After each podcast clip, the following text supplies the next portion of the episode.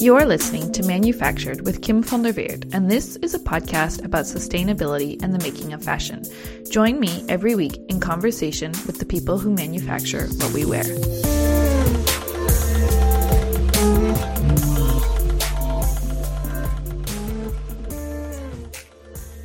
This is the last episode of Season 4 and of 2021.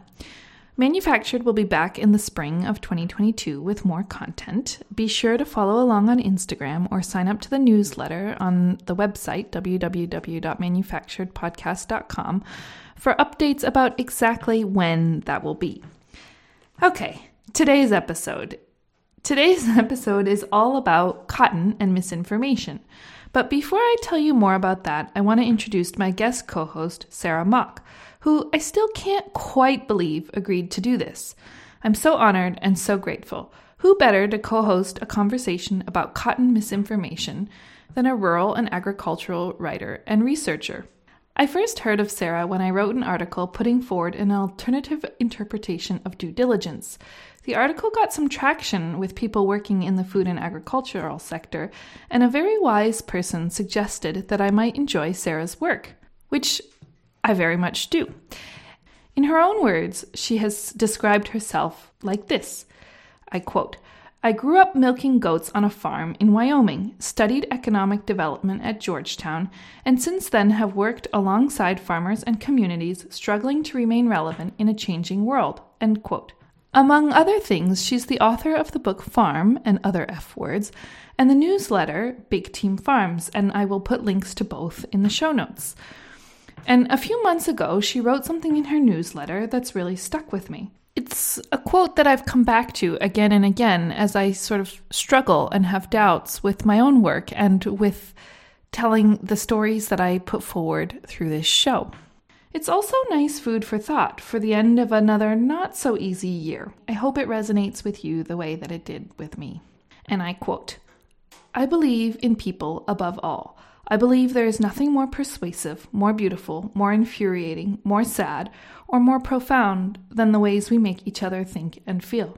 I believe that the stories we tell about each other are sacred, and I believe that there is no greater act of love, hope, or faith in a more perfect future than to tell another's story, to cultivate another person's infiniteness and immortality by sharing about their experience. This work is soul food. So when you tell people's stories, do it with love.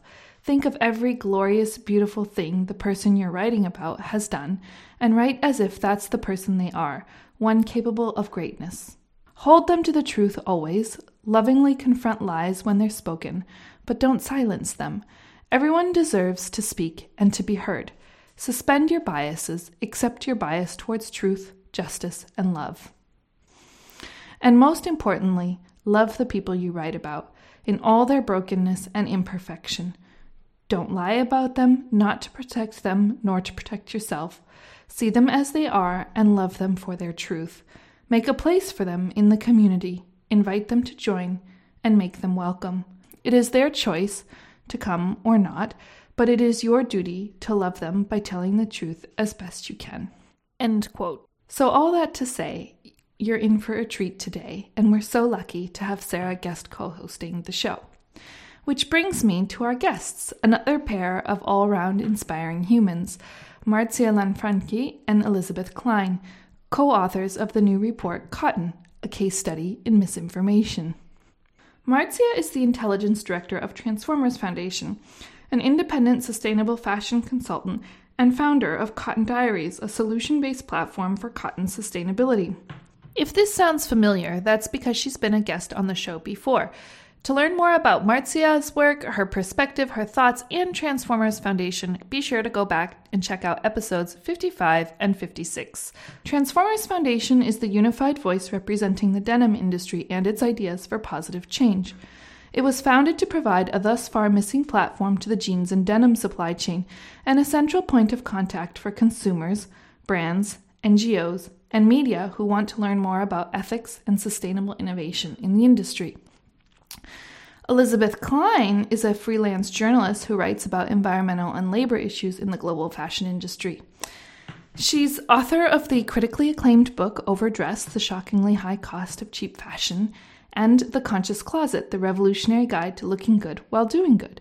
She's also played a big role in the Pay Up campaign, which is now the Pay Up Fashion Campaign, which we've referred to often on the show for its important work on purchasing practices.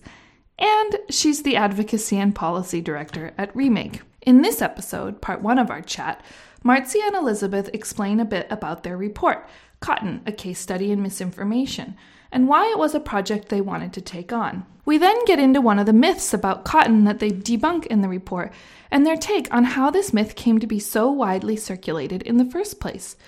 This takes us into some bigger questions like, what would make someone inclined to believe that the myth was true in the first place? What are the biases within information itself? How do we tell better, more nuanced stories? And who should be telling these stories? In part two of our conversation, also out today, we talk about numbers. How should they be approached? How do we make space for context? And how can we use numbers to tell more nuanced stories instead of flattened ones? This podcast is a passion project and a labor of love. Support the show by following me on Instagram at manufactured_podcast or sign up for the bi-weekly newsletter at www.manufacturedpodcast.com for an overview of the latest episodes, articles I've recently published, and links to Off the Beaten Path reading. If you'd like to support the show financially, you can make a Patreon donation at www.manufacturedpodcast.com. Last but not least, don't forget to leave a review on iTunes and hit subscribe. This helps other people find the show, and I'd really love your help with that.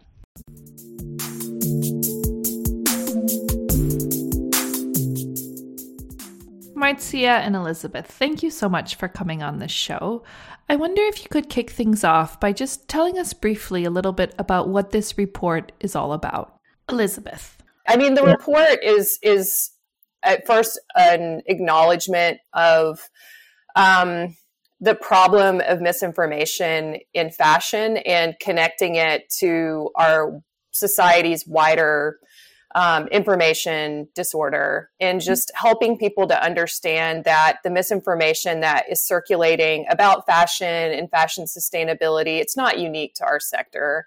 And then from there, the thesis is that we really hope that by teaching people how to use claims and data more responsibly is kind of like a really important part of solving misinformation. So it's almost like we're democratizing, how to use claims responsibly. And then, of course, we also wanted to replace the misinformation that is circulating about cotton with credible, recent quality data, and put it all in one place so people have easy access to it whenever they need it.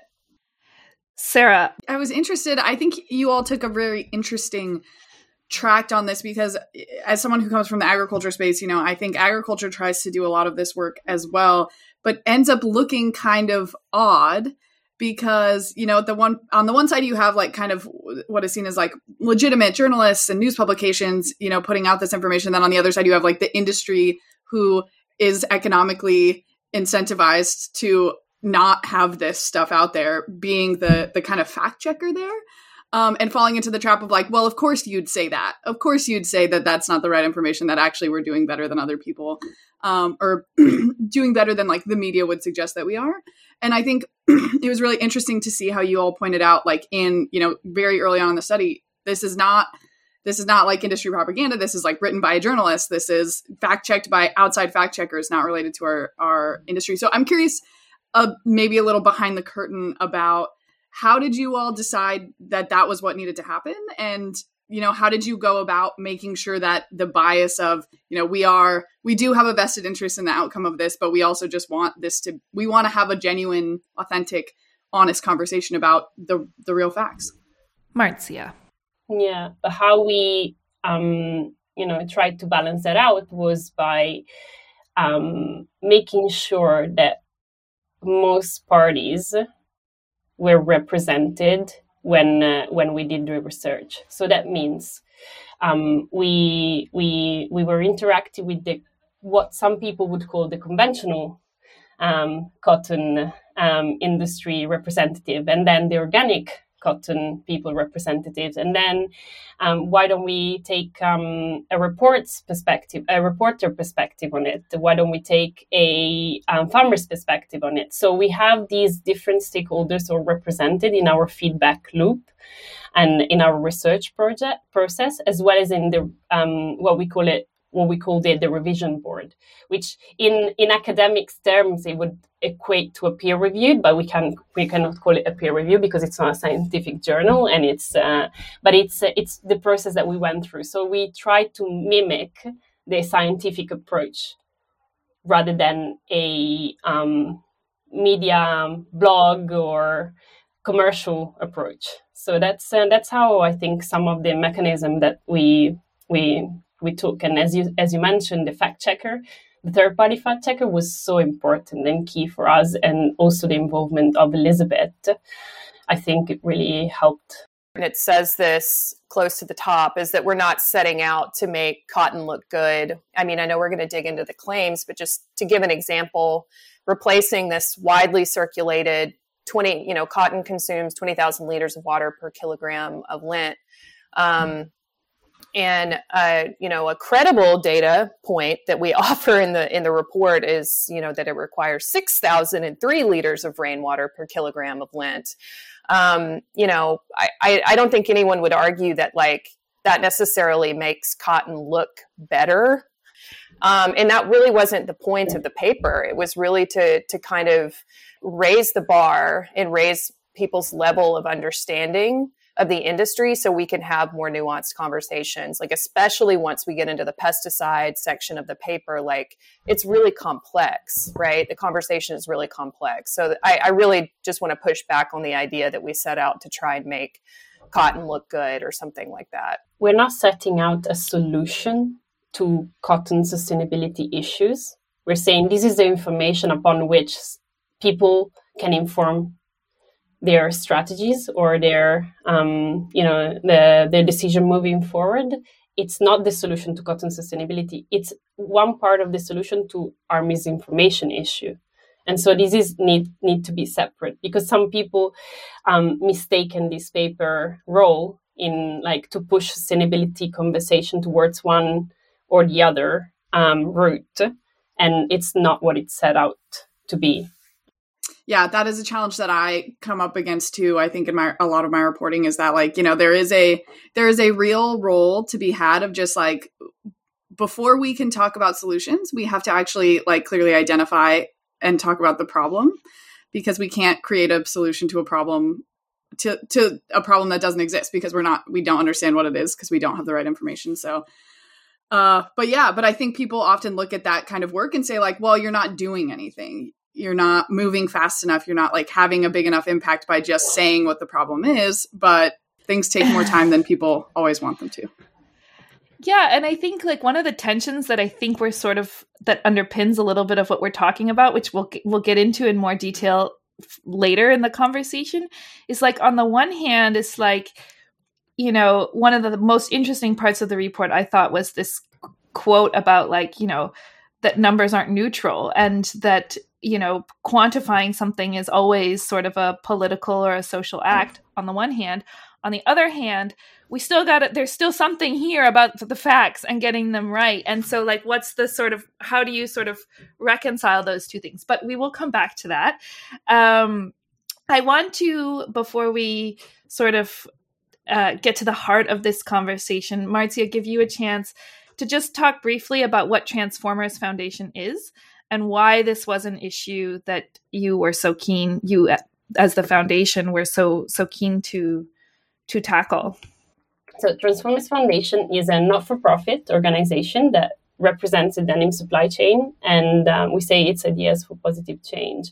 And by supply chain, I mean from cotton farmers to denim machine manufacturers to garment manufacturers, denim mills, and not the brands though. And so we represent this unified voice of these denim sector. And one of the key challenges that we identified in this industry was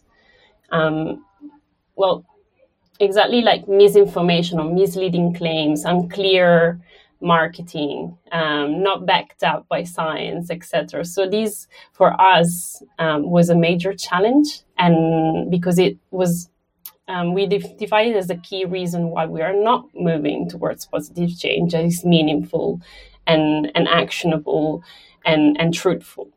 And we see that some players are pushing and moving the needle forward on sustainable performance, while others are just talking about it through misleading claims or through like misinforming the decision. They are not really moving towards the right direction. And so that's why we tackle misinformation as an issue. And the reason why we tackle misinformation through the lens of cotton with this case study was because cotton is a key part and key component of denim. We cannot ignore it. And so if we are misinforming our choices on sustainable decision in cotton, it's not a very good place to start to move the sector in the right direction. And Elizabeth, I'm curious from your side too, because you have a number of different roles and hats, why this was something that you were especially interested in being part of. Yeah, I think that for me, the interest was really twofold. First, when I was working on a feature story on organic cotton farming in West Texas in 2019, I did that for Another Tomorrow, which is a brand, but then they have like a magazine that's completely separate. Like, the, to my knowledge, the funding is separate. The editorial process is completely separate from the brand. They offered me the opportunity to write this story. And, you know, when I actually got out on the farm and started talking to cotton farmers, it was pretty mind blowing how different their experiences and expertise and reality was from the information that is being circulated about cotton. And what's really interesting about the West Texas cotton, organic cotton farmers is a lot of them are conventional and organic. They grow both. So they can tell you about, you know, the industry from both sides. So that was really eye-opening for me. And then also my interest in this paper was watching standards in journalism erode over my 20 years in the industry. Like, when I started out, you know, there was still fact-checking at most publications. I started out before the ad revenue model in journalism had changed to where people were incentivized to produce content based on, you know, read-through rates. And I had noticed that standards had dropped. I was really excited to dig into what that meant. But I really could not have anticipated how widespread and deep and troubling that problem is until I worked on this paper with Marzia. Sarah, I'm curious, because you're also coming at this from a journalistic perspective. I'm curious, you know, what, like, when you hear this, does it strike a nerve or a chord? Oh yeah, totally. I mean, I do not have 20 years in journalism to look back on, and I maybe was not here during much of like the I don't want to call it the golden age because I don't think it was particularly phenomenal, but yeah, it is.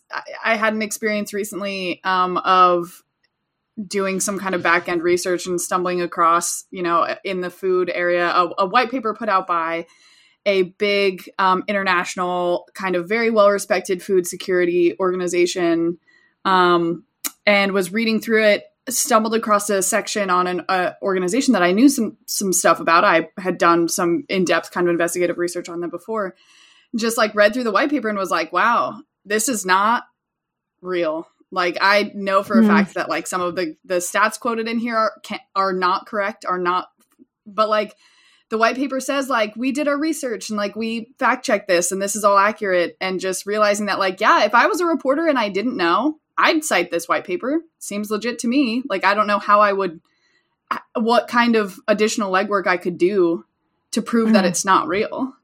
And I don't know why I'd ever be incentivized to, right? Like, reporters have, you know, I've been in newsrooms before where I have the expectation of filing a story a day or, you know, I have like 8 hours to put it together. I'm absolutely doing my best as a reporter to find the most accurate and appropriate information to put in my stories. But like, do I have days and days to run down leads and talk to multiple sources and make and like gut check and reality check? And yeah. And then I was also, when I was turning in a story a day at in various newsrooms, it went up the next day. It didn't get fact checked. It was, you know, on me to do the best that I could. And if something came up and said, oh, this isn't correct, then you issue a correction, and that's the end of that. And it is terrifying. Which in a way is the perfect transition to some of the substance of this report, because one of the things, as you both said, that you're aiming to do is to not only debunk specific claims, but to equip people with the tools and the skills to be able to do this themselves. So briefly, what are the 4 claims about cotton that you scrutinize? And maybe what were the sort of key tools that you deployed to scrutinize them? And what did you find? Now, I don't know if Elizabeth wants to take this or Marzia. And if you want to stick to just one claim, if that's easier, that's also fine. I just want to give you a chance to kind of showcase sort of the approach and how you hope that people will you know, be more data literate in the future or after reading this report. It's got to be brief. Yeah. I got to say that maybe like approaching one would be the best. Okay, so the first myth that we looked at in the paper is this idea that cotton uses 20,000 liters of water per kilogram of lint. It is very widely cited. And so what we did was first trace the origins. We wanted to figure out where this number came from, and then we wanted to replace it with a current and credible data point that people could use in place of the 20,000 liters statistic. Yeah, we draw the data from ICAC, which is the International Cotton Advisory Committee, which is an intergovernmental body organization that collects data on all their government members that are cotton-producing countries.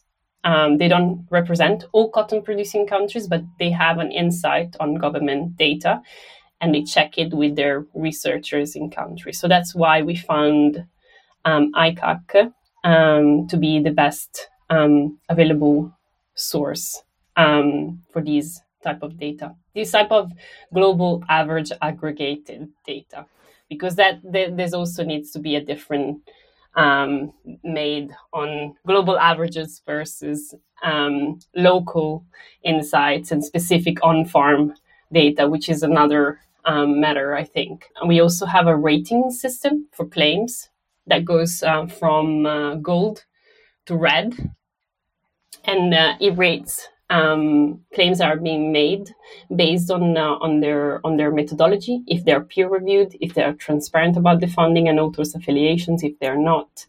And the red represents unverified and based on obsolete data.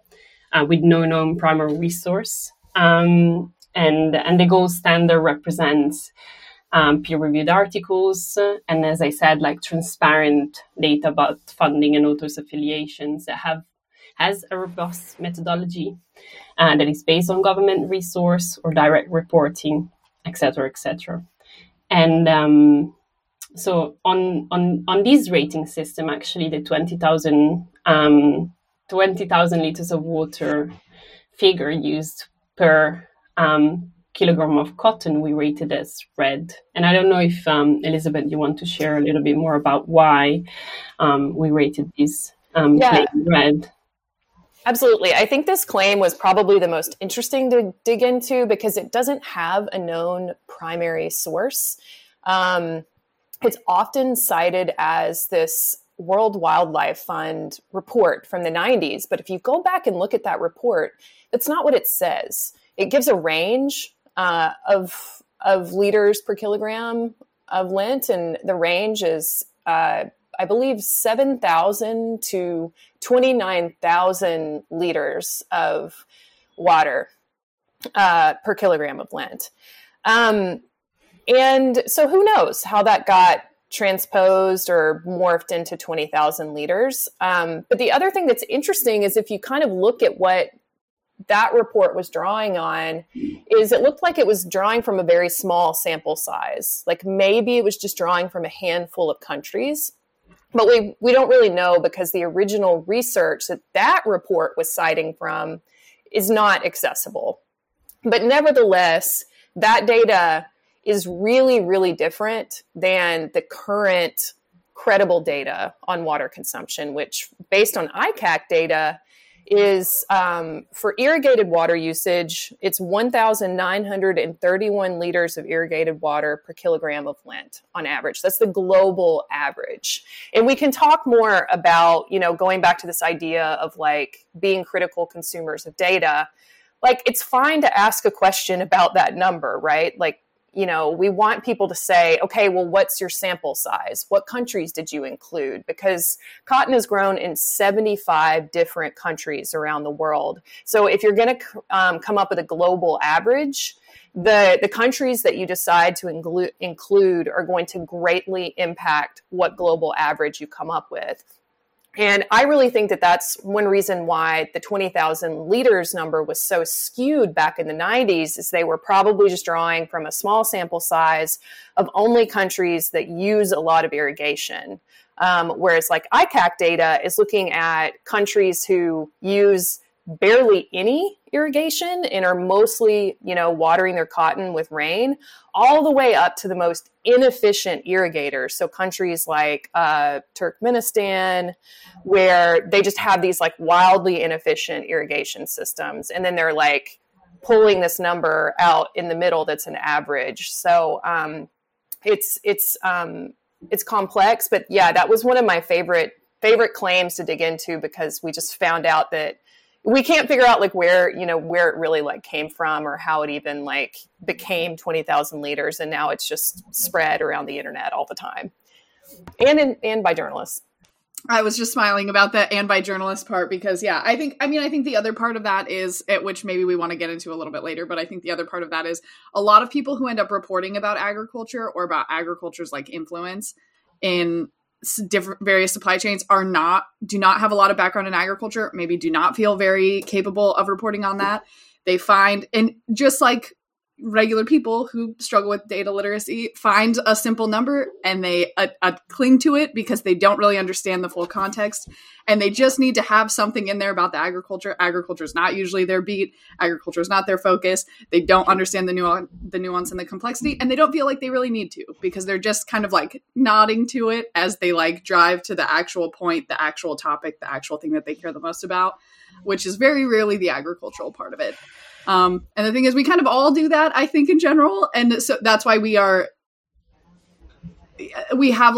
have like this bias about like agriculture being a simple thing, being a simple area. Like the idea of like you put a seed in the ground and then it grows, like that's simple. So I guess everything else about agriculture is probably simple.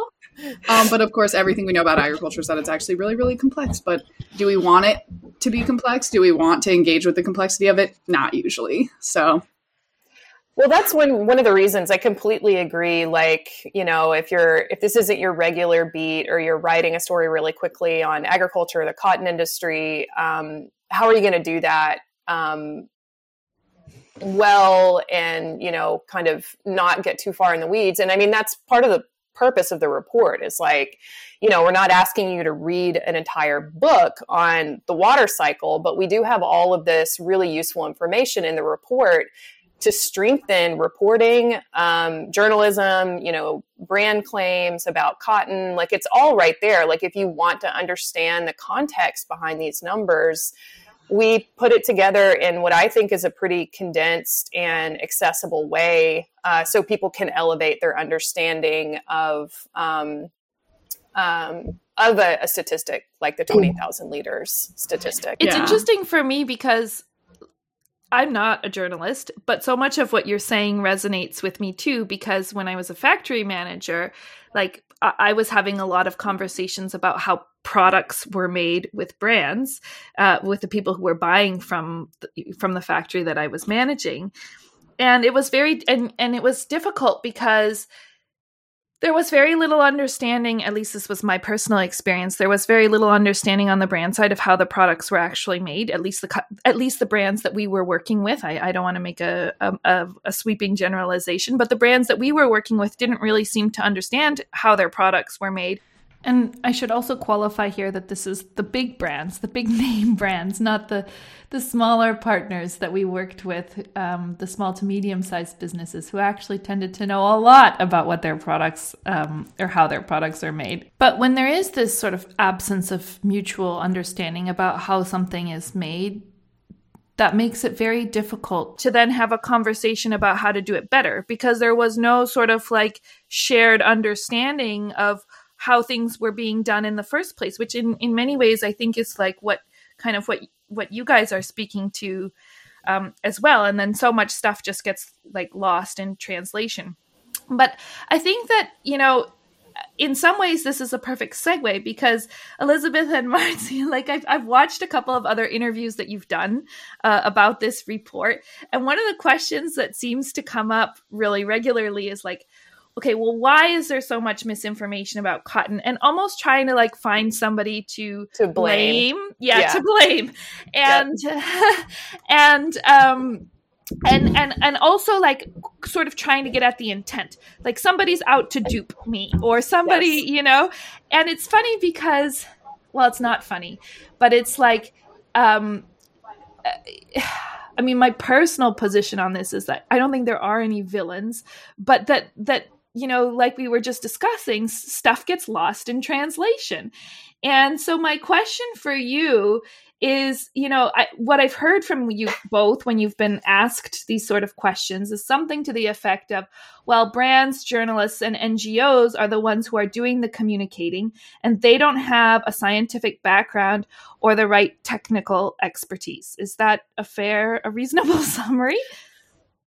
I mean, I think that we have talked about that, but what the report is really trying to get at, and we really just scratched the surface on this, and it needs to be explored further, is that fashion misinformation is part of the same information disorder that is unraveling society. It's not unique to our sector.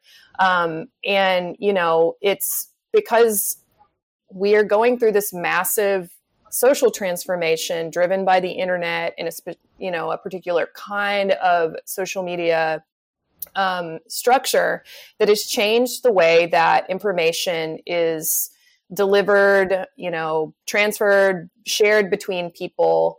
And of course it has like lots of incredible benefits to society, but also, you know, digital media, the internet, however you want to put it, means that people are being bombarded with information, and it's very difficult to tell what the good information is and what the bad information is. And the other thing is that information is spreading so much more quickly, you know, instantaneously, whereas like, say in the 90s, your World Wildlife Fund and you're putting out a report, you couldn't have imagined that 20 years later, people would take one number from that report, you know, transpose it incorrectly, and then share it all across the internet. So I think that it's unfair to say this is coming from NGOs, journalists, and brands, and that they are just sitting there trying to dupe people. This is a social, society-wide problem that fashion has an obligation to try and get out ahead of or do something about, but it's just not unique. It's not unique to our sector at all. But what Sarah was talking about earlier, and you know, the fact that agriculture is a complex system, and can we just accept that we need to lean into this complexity and tackle it in order? That's another thing. Like, and what I think what Elizabeth is saying, does society and the system that we have built around information give us enough room to do so?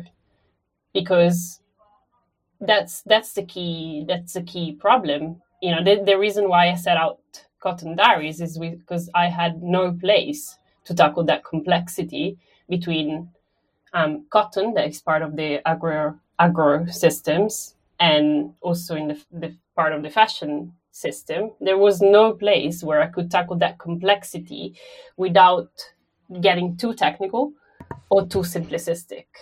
And so I think we need to build little bridges between all the different parties involved. And what I found very revealing and amazing through this work is that I have research skills. I have some good contacts of really, really technical experts. I have like these capacity to bridge these technical knowledge and convey it to Elizabeth, who has the capacity then to conceptualize it, make it digestible for a different audience without stripping out all the context and respecting the technical experts that came before her and that came before me. And so I think it's just like I see it as this big, wide web of responsibilities that we all share. And each one of us share this responsibility to respect the one that comes before and the one that comes after. And I think this is the key, because it's I know that we often talk about who has the right to tell the story. Everybody has the right to tell a part of this story, as long as they respect and make sure that they get into this complexity and they don't just like, strip it all back.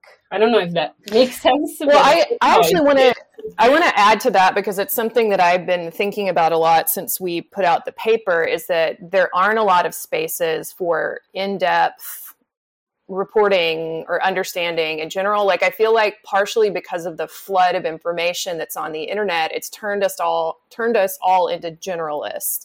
Like, you know, you want to have like a basic understanding of a huge variety of topics.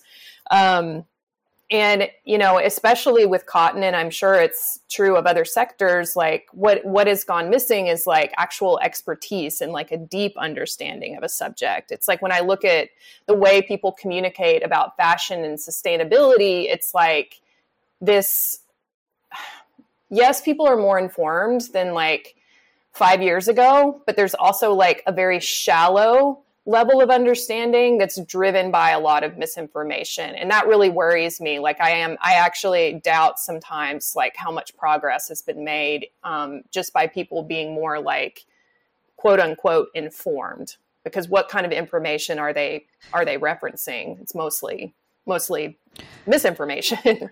Sarah, I'm curious your thoughts on this, and especially because I know that you know, you're really keen on telling nuanced stories, and that you probably have some thoughts about which stories should be told versus get told, and how, you know, who should be telling them, and, you know, in the food and agriculture space more generally.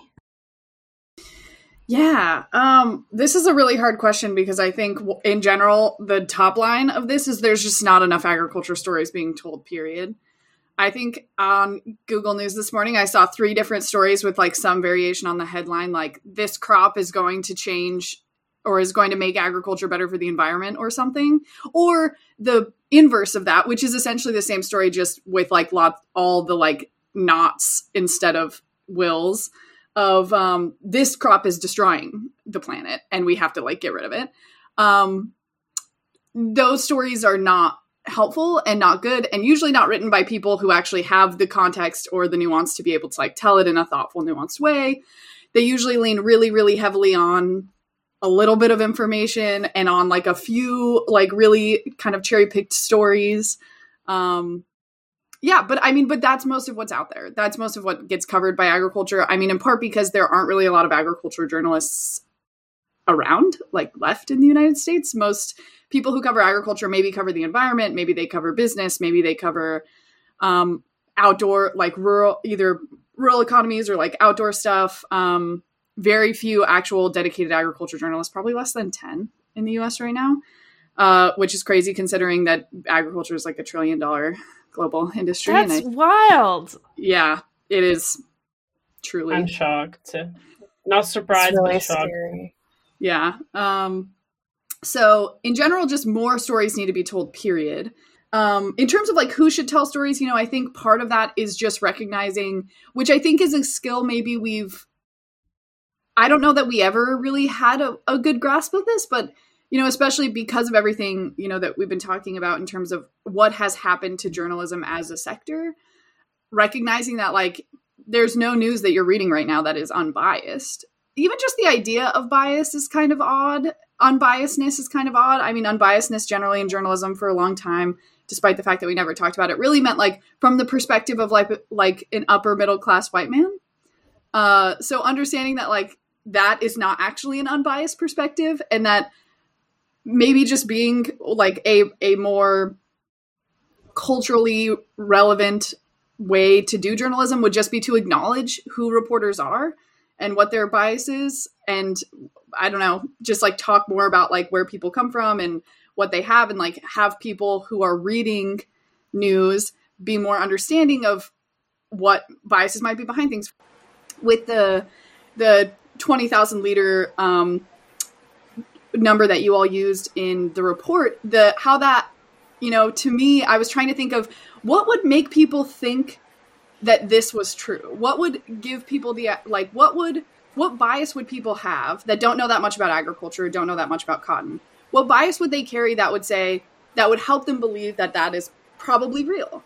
And the one that came immediately to mind is, you know, we've spent like the better part of 10 or 15 years with the ethanol industry as like this big thing in the world that creates a lot of debate, and that we've had a lot of debates, whether or not people are conscious of them or not, about food versus fuel and food versus non-food crops in general. And like whether or not we should be spending valuable agricultural resources, land, water, chemicals, on agricultural crops that are not food. Obviously, in the case of ethanol, that's a very specific conversation about food versus fuel. But I think people, whether they realize it or not, internalize this idea of agriculture should be about food. And when we're making something that's not food, that's like a bad use of our resources. And that is like a whole unconscious thought process that a person could have. And when they see something that's like, oh, look at this agricultural crop that's not food, it's wasting our resources, they could be like, hey, that fits into my conception of non-food agricultural crops. So you know what? That like gives me a little bit more incentive to believe that this is true and this is real. That is a bias that all of us could have. That wasn't about the bias the journalist might have put into a story. That wasn't about the bias of the cotton industry. That's just about like a heuristic, a rule of thumb that we consciously or unconsciously have, and it makes some information seem truer than other information. And I don't really know what you do about that. I think it's just like, yeah, people have to, that is like a moment to be like, hey, why do I think that why is this number appealing to me right now? Do I actually understand why I think it's right? And you know, if it does feel right, where's that feeling coming from? And is it coming from actually knowing that it's right? Which I think is a very hard thing to do. Sarah, I love what you said, because I mean, I could have this conversation probably a 5-hour long with you about this. But one of the things that we suggest exactly in the paper is that when you put a claim out, when you use something like a data point or something, ask yourself, are you using it to inform and open a conversation, or are you using it to persuade people into your argument or mislead? And these are like key points that I keep asking myself when I put a piece of information out.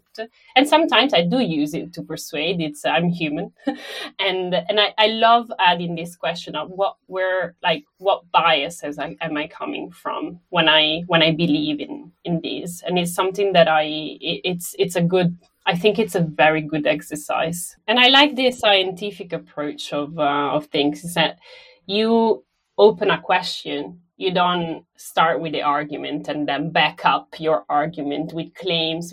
You can do your research. Like if you want to back up your argument, can always find something that backs it up. While if you reverse the process, you ask an open question and you come with an open mind to what your question is, then I think you're more likely to not come in with these like full baggage of biases. Maybe you can just like drop a few.